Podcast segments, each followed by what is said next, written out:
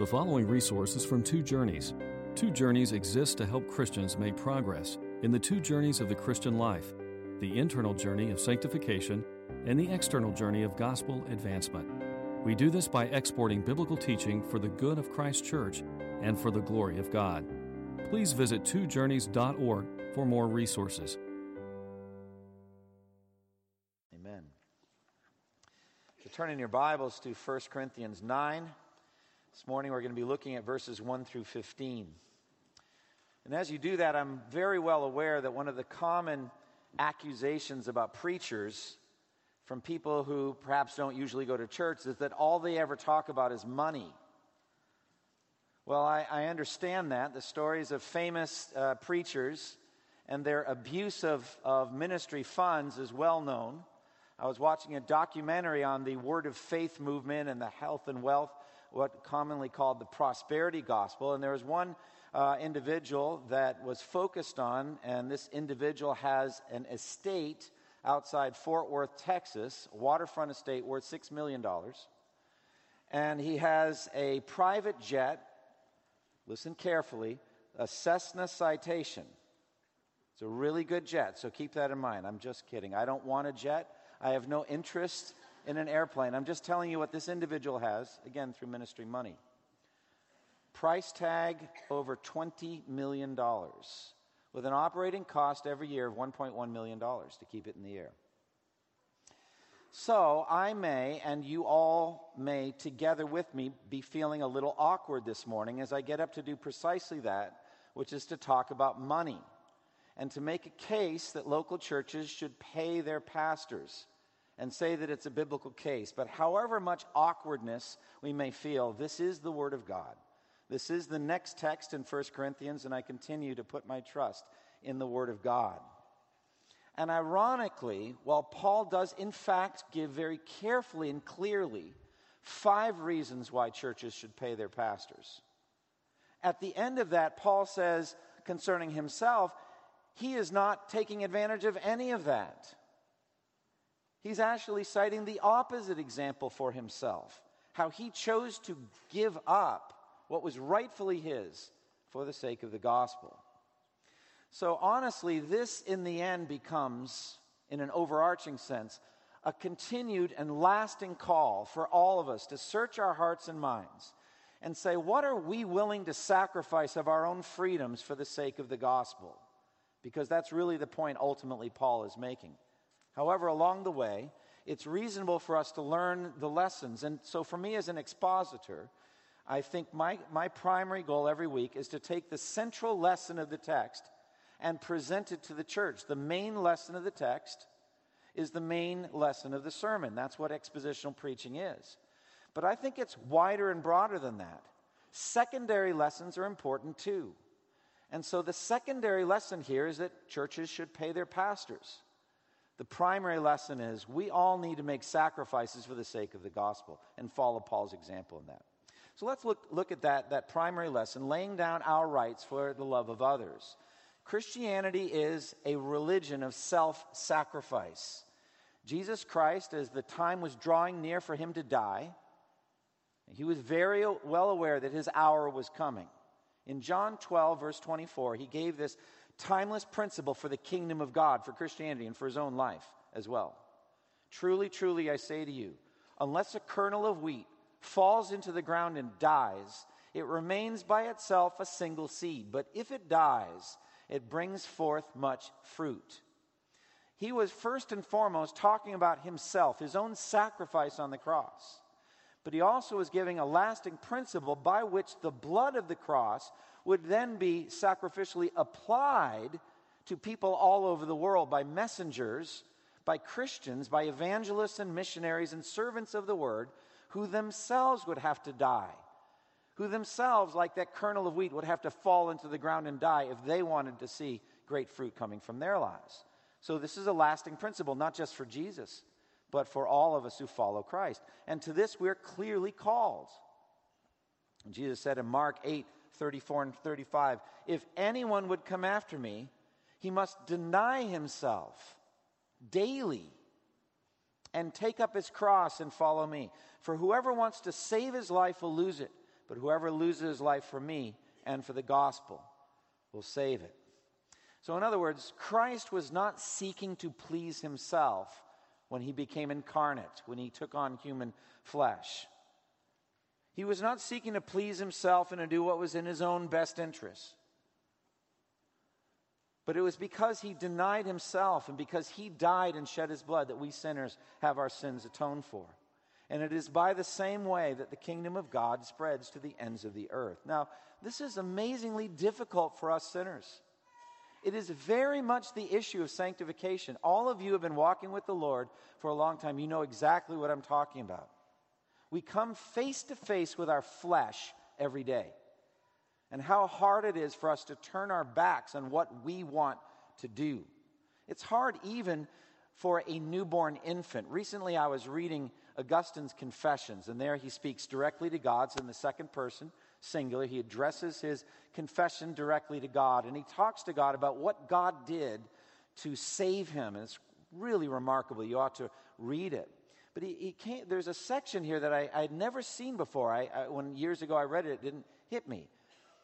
But Augustine said he was sinning from infancy, from the first day that he was alive on earth. This is what he wrote Who reminds me of the sins of my infancy?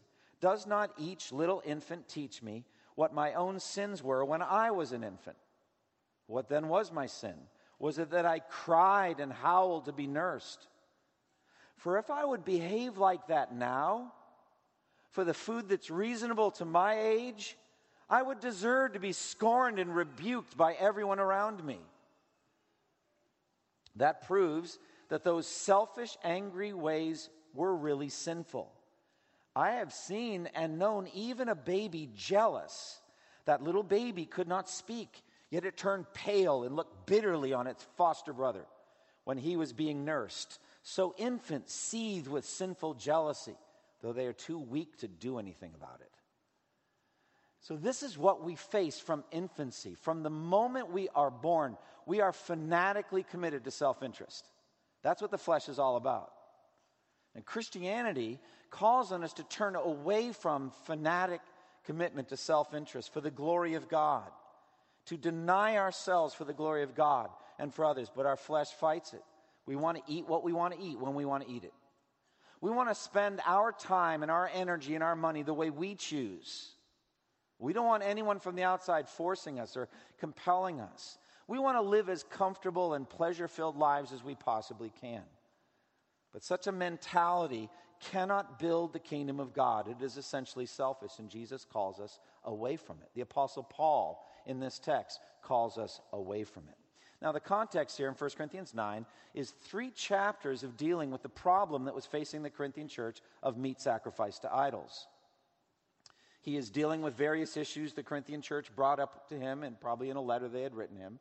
And in 1 Corinthians 8 1, he brings up this topic. Now, about meat sacrifice to idols, and then he goes on. Three chapters. For three chapters, he talks about this. Now, Paul had come to Corinth and had preached very plainly the doctrine that there is one God, the creator of the ends of the earth. There is one God and only one God.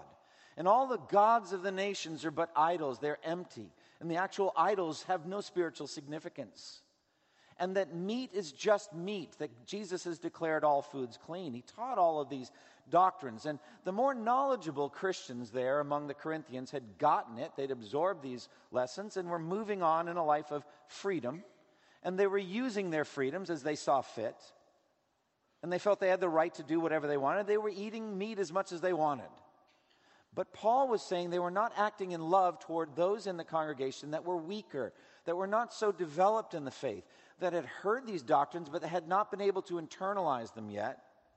And so these older, more mature, more knowledgeable Christians were hurting the consciences and the hearts of their more immature brothers and sisters by their freedom, by their flaunting of their freedoms. And so the younger, the, the more immature, the less knowledgeable Christians were following the example of the older, more mature Christians and eating meat whenever they wanted, going, visiting the temple grounds uh, as though it just didn't apply to them, moving through. But the younger ones were struggling and their consciences were smiting them and they felt guilty for what they were doing, but they're following the example of those who are further along in the faith. And so Paul is saying to the older ones, the knowledgeable ones, he said, You're not acting in love. And so that principle, love limits liberty. Paul's solution here is to teach right doctrine about all these things, about there being one God and only one God, about how idols are nothing at all in the world, and how meat is just meat. He's going to teach all those principles to hope, hope to mature the younger, more immature ones so they get to a, a level of stability and strength in their monotheistic, their Christian faith. He's going to teach them. But meanwhile, in his lifestyle, in his pattern, he's going to curtail his own freedoms. He's going to pull back his liberties and he's going to urge the others to do the same. Love limits liberty. And so in, at the end of chapter 8, verse 13, he said, Therefore, if what I eat causes my brother to fall into sin, I will never eat meat again, so that I will not cause him to fall. Now, Paul's still discussing this topic at the end of chapter 10. In verse 24, uh, 1 Corinthians 10 24, he says, Nobody should seek his own good but the good of others. What a lasting, timeless statement that is. Nobody should seek his own good. Don't be after your own good, but seek the good of others. And then at the end of that chapter, he sums it all up, saying, So whether you eat or drink or whatever you do, do it all for the glory of God. Do not cause anyone to stumble, whether Jews or Greeks or the church of God, even as I try to please everybody in every way. For I am not seeking my own good, but the good of many, so they may be saved. So I just want, to, want you to see chapter 9 in the overall flow and context. Three chapters on meat sacrifice to idols, and chapter 9 is part of that case. Now, chapter 9, 1 Corinthians 9, for the most part, is just Paul's example. Paul citing his own lifestyle as an example. Paul does this frequently. Follow my example as you follow the example of Christ, or as I follow Christ. Or he says in Philippians, whatever you've learned or received or heard from me or seen in me, put it in practice, and the God of peace will be with you. So he's presenting himself as a role model here, as an example. And in the overall flow, he's going to talk about how he voluntarily gives up his own rights. In the first part of the chapter, the part we're looking at today, how he does it for the sake of the church, for the benefit of the new Christians or the, the growing Christians there in Corinth. Then he's going to talk about how he does it for lost people, too. To the lost Jews, he became like a Jew to win the Jews.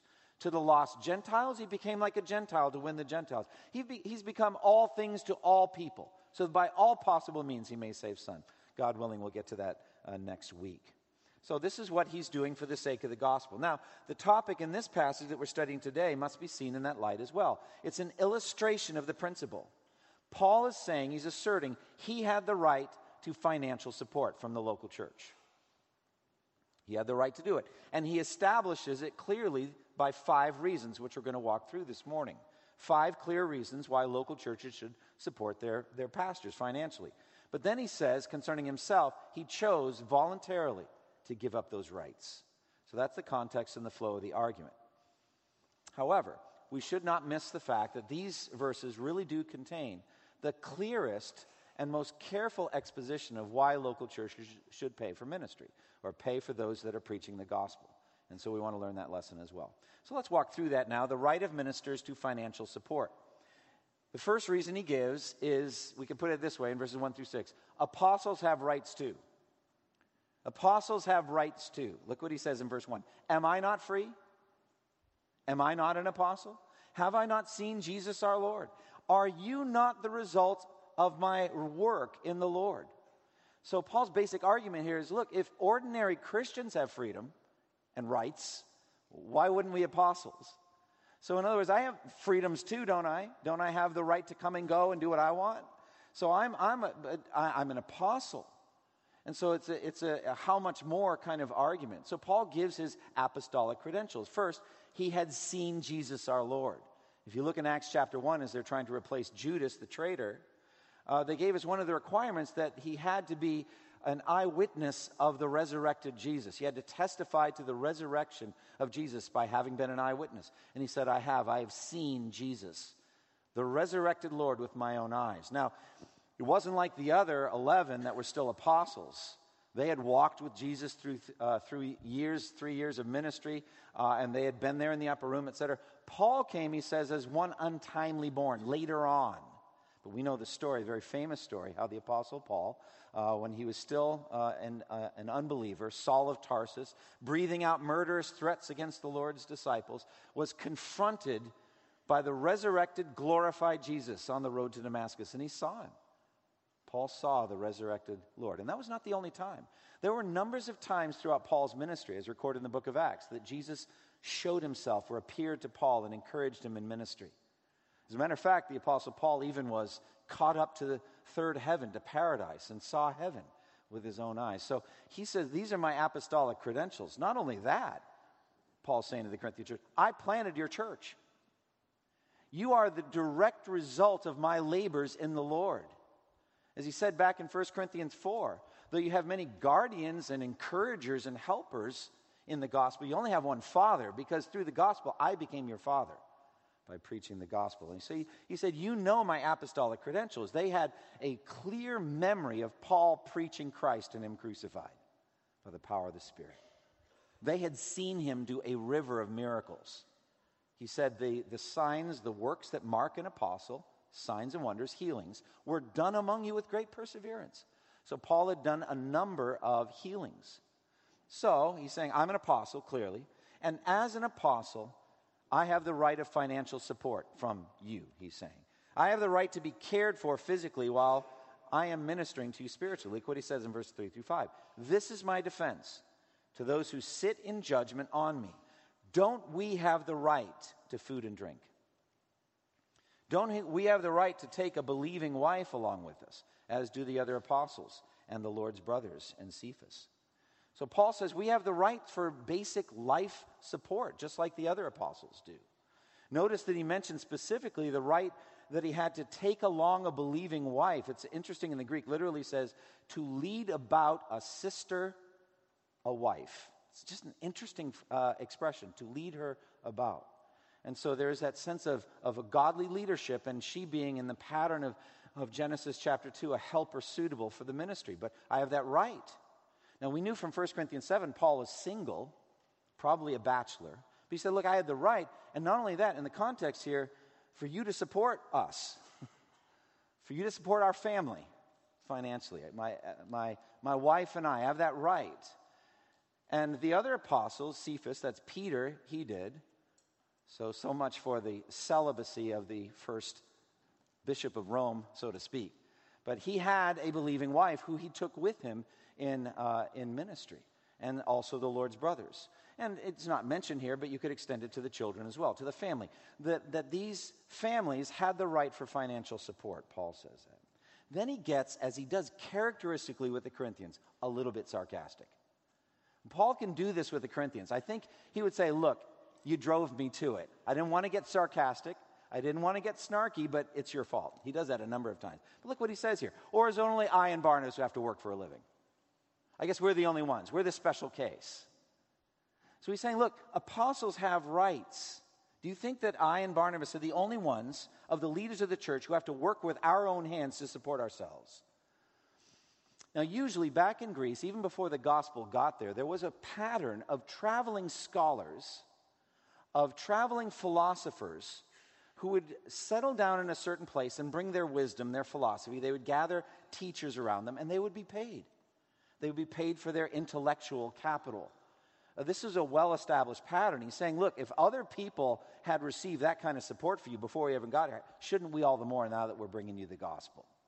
So that's the kind of logic he's using. So, as an apostle of Christ, he had every right to expect his basic physical needs to be met while he did the work of an apostle. Reason number two workers get paid in all other professions. Workers get paid in all other professions. Look at verse 7. Who serves as a soldier at his own expense? Who plants a vineyard and does not eat of its grapes? Who tends a flock and does not drink of the milk? So just think of the usual pattern for all other professions. And look at his rhetorical questions, all of them expecting a negative answer. Who serves as a soldier at his own expense? No one. Soldiers' needs their food, clothing, and shelter, and all of their equipment needs are supplied by the government. They're supplied by the army or whatever branch of service they're in. And they get a paycheck. It's not a big one, but they do get a paycheck. Now, back in those days, if the Romans had not been paid, they would have revolted. So everyone knows that the, the soldier's not working, you know, moonlighting. Like working during the day for his commanding officer, and then he's got to go out and, and work at a convenience store. Well, they didn't have those anyway, but working at another job back then. They didn't moonlight. All of their needs were met. Second example, he says, Who plants a vineyard and does not eat of its grapes? Again, no one. We would expect a hardworking farmer, when harvest time came, to be able to bring for his family what he needed into his granaries, into his, into his storehouse. He had labored on that. And if anybody saw him eating some grapes along the way, be like, What are you doing? No, he, that's his crop. He labored on it. He had the right to share in the harvest. That's the logic he's using here. And again, who tends the flock and does not drink of the milk? Again, no one. This is a universally accepted practice or principle. Why would church work be any different? And does it not stand to reason the same principle will be here? Look at verse 11. If we have sown spiritual seed among you, is it too much if we reap a material harvest from you? He's using a how much more argument. Look, we are farmers of a different sort. We are sowing spiritual seed, the seed of the word, like Jesus gave in that parable of the seed and the soils. We are doing spiritual farming work. And it's a how much more argument. If we're sowing this eternally consequential, this eternally rich seed, spiritual seed, it's a little thing we should expect to receive some physical return for it. He uses the exact same argument with the Gentile churches in Romans 15, where he's raising um, financial support from them for the Jewish believers, the poor among the Jews in Jerusalem and in Judea. And he says in Romans 15, Macedonia, a Greek church, Achaia, were pleased to make a contribution for the poor among the saints in Jerusalem. They were pleased to do it, listen to this, and indeed they owe it to them. They owe it to them. The Gentile churches owe it to the Jews to support them. Here's why. For if the Gentiles have shared in the Jews' spiritual blessings, they owe it to the Jews to share with them their material blessings. How much more argument? You Gentile believers have gotten salvation from the Jews. The least you can do is support them financially. That's the logic Paul uses in Romans 15. So, ordinary workers expect to be paid. How much more than those who work in the eternally rich harvest of the Word of God? Reason number three God's law teaches it. This is verse 8 through 10. Do I say this merely from a human point of view? Doesn't the law say the same thing? For it is written in the law of Moses, Do not muzzle an ox while it is treading out the grain. Is it about oxen that God is concerned? Surely he says this for us, doesn't he? Yes, this was written for us. Because when the plowman plows and the thresher threshes, they ought to do so in the hope of sharing in the harvest. So Paul reaches for the law of Moses here. Deuteronomy 25, verse 4 Do not muzzle the ox while it's treading out the grain. So in the ancient Near East, farmers, when they had harvested all the grain, the wheat, they'd bring it to a threshing floor and lay it out flat. And then the, uh, the oxen would trample on it, frequently carrying a sled, dragging a sled weighed down with boulders. And this trampling would crush the wheat and separate it from the chaff. And they could then throw it up in the air, and the wind would blow away the chaff, and the wheat would be there. That was the process. But Paul's saying, make sure you don't muzzle the ox. Give the ox a chance to just, you know, bow its head down and eat a little wheat along the way. I mean, it would be cruel to have the very thing the ox desires right there, but have it be restrained by a muzzle. So that's the, the image that uh, the law of Moses gives. Honestly, to me, it's fascinating that Paul reaches for the ox here. Just one chapter before that, if you read Deuteronomy 24 15, he talks about laborers in a harvest field, and he says, Pay him his wages each day before sunset. So I don't want to give Paul advice on writing scripture, but I'm like, there's a clear verse in Deuteronomy. But he goes for the ox. Do not muzzle the ox. Now, don't misunderstand what Paul's saying here. Like, God doesn't care about oxen. He cares very much about oxen. One of my favorite Psalms in the Old Testament, Psalm 104. And it talks about all the beauties of nature, the interconnected spheres of nature, and how you have all of these fish of the sea and whales and all that, and birds that soar through the heavens.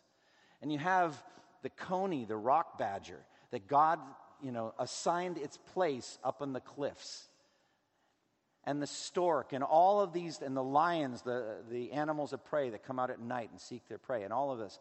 And it says about all of these animals and birds and fish that when God opens his hand, he satisfies the desire of every living thing. So God feeds all of the animals. What Paul's saying here is this line was written in the law so that preachers of the gospel later would be paid. That's what Paul's saying. He says he, he's saying it for us, for our benefit. The oxen doesn't know anything about the Word of God, and God's going to provide. But the idea is there's a principle here do not muzzle the ox while it's treading out the grain. Reason number four consistent religious pattern, verses 11 through 13. If we have sown spiritual seed among you, is it too much if we reap a material harvest from you? If others have this right of support from you, shouldn't we have it all the more? But we did not use this right. On the contrary, we put up with anything rather than to hinder the gospel of Christ. Verse 13 Don't you know that those who work in the temple get their food from the temple, and those who serve at the altar share in what is offered on the altar? So it is well known in the religious world, in the, in the ancient Near East, that priests lived off of the offerings that the people brought. It was true in the Jewish religion, it was true in the pagan religions. I already mentioned that, that whenever the animals were brought, even in paganism, the priest would get, some of it would be burned up, the priest would get a portion, and then the family could take some home. But also, it's true in the Old Testament. In the law of Moses, a whole system of tithes and offerings was set up to benefit and support the Levites. The Levites were supported on the sacrificial system. As a matter of fact, it says in Deuteronomy 18, verse 1 the priests, who are Levites, indeed the whole tribe of Levi, are to have no allotment or inheritance with Israel. In other words, when they crossed the Jordan and the land was conquered, and then it was divvied up among the tribes, and there were boundary lines in the book of Joshua, Levi got nothing, got none of that. Their, their offering, their, or their inheritance was Almighty God Himself. And for their support was the sacrificial system, the offerings, the tithes and offerings that people would make as they're giving it to God. It says in Deuteronomy 18, verse 1, they shall live on the offerings made to the Lord by fire, for that is their inheritance. So Paul takes that principle and moves it over to the New Testament. He's arguing that those who minister the gospel and teach it and shepherd Christ's flock are worthy of financial support from the church. And then reason number five the Lord Jesus commands it. The Lord Jesus commands it. Look at verse 14. In the same way, the Lord has commanded that those who preach the gospel should receive their living from the gospel. In other words, Paul says we have an actual teaching from Jesus on this. When Jesus sent out the apostles two by two to begin their training as evangelists, as missionaries, he said this to them in, in Matthew 10 9 through 11 Do not take along any gold or silver or copper in your belts. Take no bag for the journey, or extra tunic, or sandals, or a staff for the worker is worth his keep. Whatever town or village you enter, search for some worthy person there and stay at his house until you leave. In other words, just go out and serve and let the, the harvest, the people out in the harvest, support your physical needs. The worth, worker is worth his keep. This was established at the beginning of the spread of the gospel in the New Testament age. At the end of Matthew 10, so beautifully, Paul talks about rewards given to the support system people. He says, Whoever receives you receives me, and whoever receives me receives the one who sent me. Anyone who receives a prophet because he is a prophet will receive a prophet's reward. And anyone who receives a righteous man because he's a righteous man will receive a righteous man's reward. And if anyone gives even a cup of cold water to one of these little ones, I think he's talking about his apostles as they're sent out on their way, if you even get a cup of cold water from somebody who wants to help you on your mission, that person will never lose their reward. Isn't that incredible? So, what that means is those that provide material support, uh, a house, uh, you know, a, a room for the traveling missionaries, etc., financial support, encouragement, even a cup of cold water, receive the same reward as those who go out. That's a beautiful picture of the body of Christ, isn't it? We have different roles to play, but those that are supporter, supporters receive the same reward. Now, listen, other verses in the New Testament teach the same thing. Paul says in Galatians 6 6, anyone who receives instruction in the word must share all good things with his instructor. So the idea is you're receiving the word, then you need to share material things also, Galatians 6 6. And then Paul, this will be very familiar, 1 Timothy 5 17, 18, it says, The elders who direct the affairs of the church well are worthy of double honor, especially those whose work is preaching and teaching. For the scripture says, Do not muzzle the ox while it is treading out the grain, and the worker deserves his wages. So, those are the exact same scriptural support that Paul uses there for supporting the elders, paying the elders. All right, so Paul's clearly established with these five reasons that we walked through that local churches should support those who are ministering the word of God to them, support them financially. But the point he's making in verse 15 is Paul voluntarily gave up his rights. Look at verse 15. He says, But I have not used any of these rights, and I am not writing this in the hope that you will do such things for me. In other words, I'm not using reverse psychology here where I talk like this for a while and you say, All right, Paul, here's an offering. No, no, no, no, no, I don't want. No, really, really, we want you to have it. No, no, I really. No, we want you. All right, fine. He's saying, Look, that's not what's going on here. I'm trying to establish a principle that the ministry of the gospel calls sacrifice from the people who would take part in its fruit. If you want to have the fruit of the gospel in your life, you have to be willing to give up some of your freedoms. You have to limit your liberties if you want to share in the harvest of the gospel. That's the point he's making. Now, we've noted along the way there is this lasting principle for financial support that Paul makes as well. We'll talk about this, the sacrifices we make for the lost, more next week. Let's do some application work now. First of all, I just want to say, on behalf of the paid elders, that I think this church has been faithful for uh, as long as I've been here, and increasingly so to be, to be obedient to this passage. Uh, our pastors, the, those and directors as well, those that receive uh, money for ministry, are well cared for. But as with all exhortations in the, in the New Testament, especially where things are up and running and there's obedience, uh, what you say is, Yet we ask you and, the, and, urge you in the Lord Jesus, keep on doing this. Keep on being vigilant. Those, especially, let's say, uh, the non paid elders, those that have a responsibility to look in this matter, to be faithful to look after each one and for the church as well. And one of the number one ways church members can do this is by supporting the, the budget, the annual budget.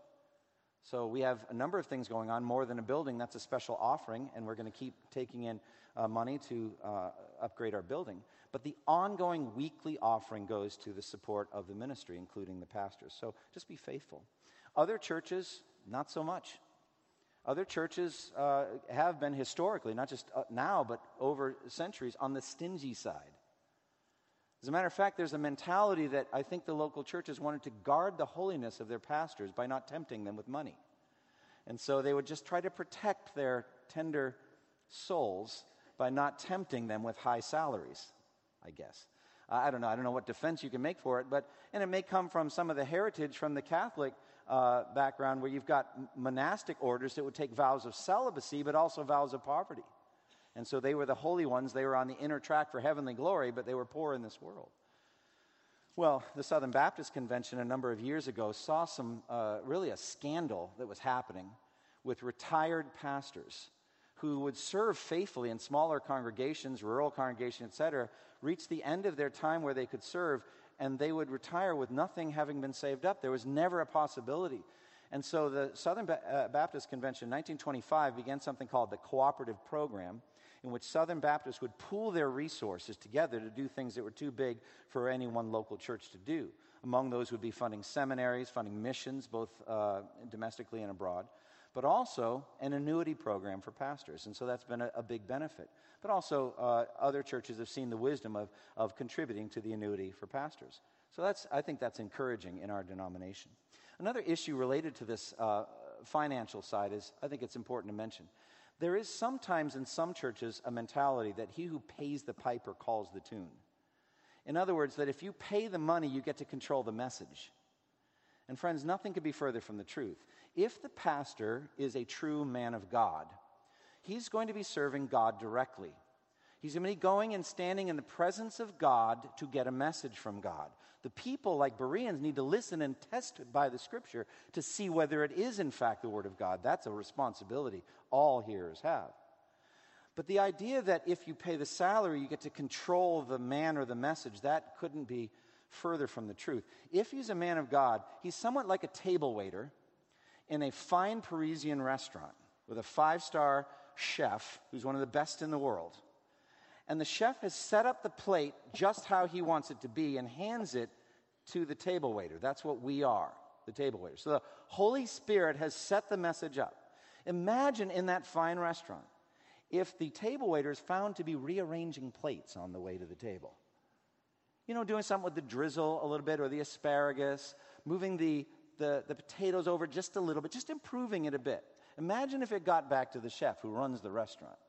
I think that man is not long for that, for that restaurant. He's going to get fired. And so, in the end, I and any faithful minister of the word, I'm going to stand before God and give an account for faithfulness in reference to the scripture, not to the church. Though it is the church's responsibility to be certain I'm preaching according to the word. So, I think that's imp- important to say. One final word I want to say about the money before I turn one last time to the gospel. I'm worried about the spread of something called the prosperity gospel. And what's sad is in some, some churches, it seems to be much to the church's desire to set their pastors up in luxury. So they are driving around the finest cars in the congregation and they're wearing the finest clothes and they're in mansions, as I talked about at the beginning. And the reason is there's a theology, a trickle down, almost like a pyramid scheme theology, that if you contribute to that, the same blessings will come in your life. Again, this is unbiblical. For me, I think it is not, we are not talking here about luxuries or mansions or Cessna jets. What we're talking about is food, clothing, and shelter, the basic, basic needs f- appropriate to that level of, of society, appropriate to that culture, all over the world. When it comes to church planting, I worry some, somewhat. I've heard more and more about this advocating, consistently advocating tent making. And what they say is, we, you know, they, they, are thinking about rapidity. They want to uh, spread the gospel as rapidly as possible, and they find that fundraising tends to slow things down. It takes a while to get the, enough money to pay for the pastors and all that. And so they just openly advocate that church planters uh, be tent makers. What they need to understand is Paul is saying his own situation is an aberration. It's very unusual. I think it's important for churches to learn early on that if, let's say, 10 households tithed and gave that money to the, uh, to the uh, pastor, just keeping it simple, not talking about any other overhead costs, that individual, the pastor, could live at the median uh, uh financial level of, of those 10 families. So early on, I think churches need to learn the principles of 1 Corinthians 9 and support their pastors. Now, what Jesus said is that those who preach the gospel should make their living from the gospel. The best, the most important thing I do every week is preach the gospel. Nothing is more important than that. Now, the verses we've looked through here are inspired, they are the Word of God, they are helpful for local churches.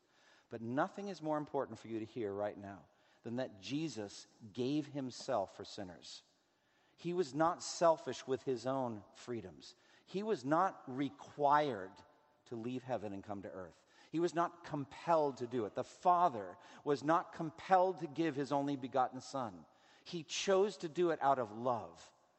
As the scripture says in 1 John, this is love. Not that we love God, but that he loved us and sent his Son as an atoning sacrifice. And Jesus laid down his life for the brothers, so we ought to lay down our lives for others. And so, as I was praying this morning about this message, I was thinking about any that God might have brought here today who are lost.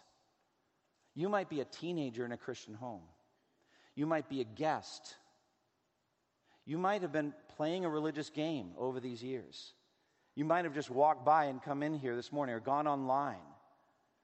The most important thing I want you to hear has nothing to do with money. Jesus doesn't want anything from you, He wants to give something to you. He said in John chapter 6 that he is going to give his flesh for the life of the world, which he did on the cross. He said in John 7 If anyone is thirsty, let him come to me and drink. And so you get the feeling through the Holy Spirit that Jesus is pleading with you who are thirsty to come and drink from Jesus this morning, to not leave here today spiritually thirsty. All you need to do, you don't need to come forward. We don't have that kind of an invitation here. But I am inviting you to trust in Jesus for the forgiveness, forgiveness of your sins. I'm inviting you to turn to Christ and say, I'm thirsty. My life is not satisfying to me. My sins are ensnaring me. I see no way out. I don't want to go to the hell that Court talked about earlier, made it very clear. If you don't repent and believe, by the time you, you die, you will depart and be condemned to eternity in hell. But if you do believe, Jesus wants to give you life forevermore, life in heaven. So the final word I want to say to you this morning has nothing to do with money, has nothing to do with what we want to get from you. It's what I yearn to give to you in the name of Jesus, and that is eternal life. Close with me in prayer. Father, we thank you for the time we've had to study this morning, to study your word. And Father, I pray that you would strengthen each of us to hear it. Father, help us. The, the central lesson here is to be willing to sacrifice our freedoms, to sacrifice our money, to sacrifice our time and our energy and our, and our purposes for today, to sacrifice all that for the sake of the gospel. And Father, I pray that you take the pleading that I just did and that you would work in hearts that people would hear who need to hear, who are right now, who, when they came in this morning, were under the wrath of God, that they would be set free through faith in the blood of Christ. I pray in His name. Amen. Thank you for listening to this resource from twojourneys.org. Feel free to use and share this content to spread the knowledge of God and build His kingdom. Only we ask that you do so for non commercial purposes and in accordance with the copyright policy found at twojourneys.org. Two Journeys exists to help Christians make progress in the two journeys of the Christian life the internal journey of sanctification and the external journey of gospel advancement. We do this by exporting biblical teaching for the good of Christ's church and for the glory of God.